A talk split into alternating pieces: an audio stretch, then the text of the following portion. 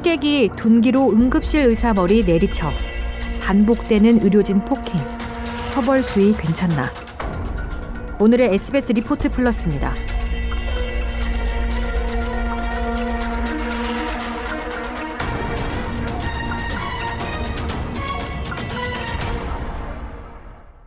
지난 7월 31일 새벽 경북 구미의 한 병원 응급실에 취객이 들어왔습니다. 술에 취한 대학생이었습니다. 주변을 두리번거리던 이 학생 취객은 새로 만들어진 응급실 비품을 집어와선 차트를 보고 있던 의사의 뒤통수를 갑자기 내리쳤습니다. 머리를 맞은 전공의는 두피 동맥 파열과 뇌진탕으로 전치 3주의 진단을 받았습니다.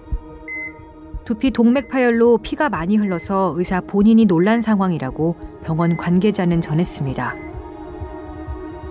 진료하다 말고 느닷없이 머리가 찢어지는 폭력을 당할까봐 두려워해야 한다면 그 의사가 제대로 진료에 집중할 수 있을지, 그럼 응급실을 찾는 다른 환자들은 어찌 되는 건지 걱정이 되지 않을 수 없습니다.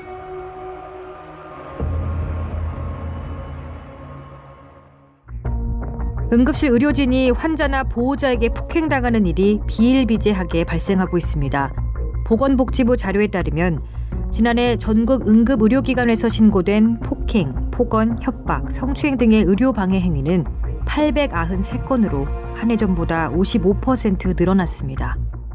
올해 상반기 신고 건수의 68%는 환자가 술을 마신 상태에서 저지른 일이었습니다. 7월 초 익산의 한 병원 응급실에선 당직 의사가 술 취한 환자에게 맞아 코뼈가 부러지고 뇌진탕까지 일으켰습니다. 가해자는 술 마시다 손을 다쳐 응급실을 찾은 40대 남성이었는데 의사가 자신을 비웃는 것으로 느껴져 화가 났다고 경찰에서 진술했습니다.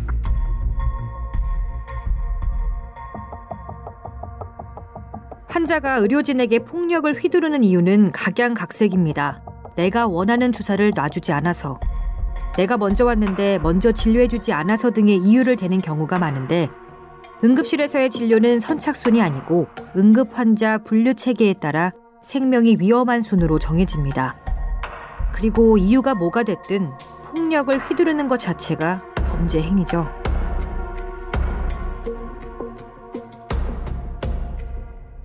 전문가들은 의료진 폭행이 끊이지 않는 이유 중의 하나로 가벼운 처벌을 꼽습니다. 현행법상 의료 현장에서 협박이나 폭행으로 응급 의료 행위를 방해한 경우 5년 이하의 징역이나 5천만 원 이하의 벌금형을 받게 돼 있습니다. 2015년 법 개정으로 처벌이 좀 강해진 거지만 실제에선 여전히 손방망이 처벌이 내려지는 경우가 많습니다.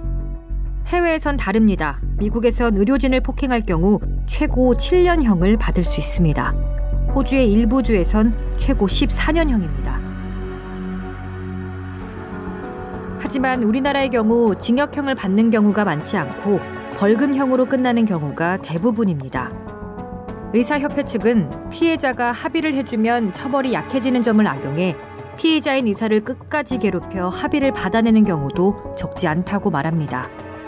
상황이 이렇다 보니 의사협회 측은 정부의 즉각적이고 실효성 있는 조치를 요구하고 있습니다. 최근 국회에서도 의료기관에서 의료인을 폭행하는 경우 처벌 수위를 높이고 피해자가 가해자의 처벌을 원치 않는다고 합의를 해주더라도 당국이 가해자를 처벌할 수 있도록 법률 개정을 추진하고 있습니다. 가해자 입장에선 그냥 화풀이일지 모르지만 의료진이 폭력을 당해 제대로 진료를 할 수 없는 상황에서 상태가 위중한 환자가 도착하면 그 환자는 자칫 목숨을 잃을 수도 있기 때문입니다.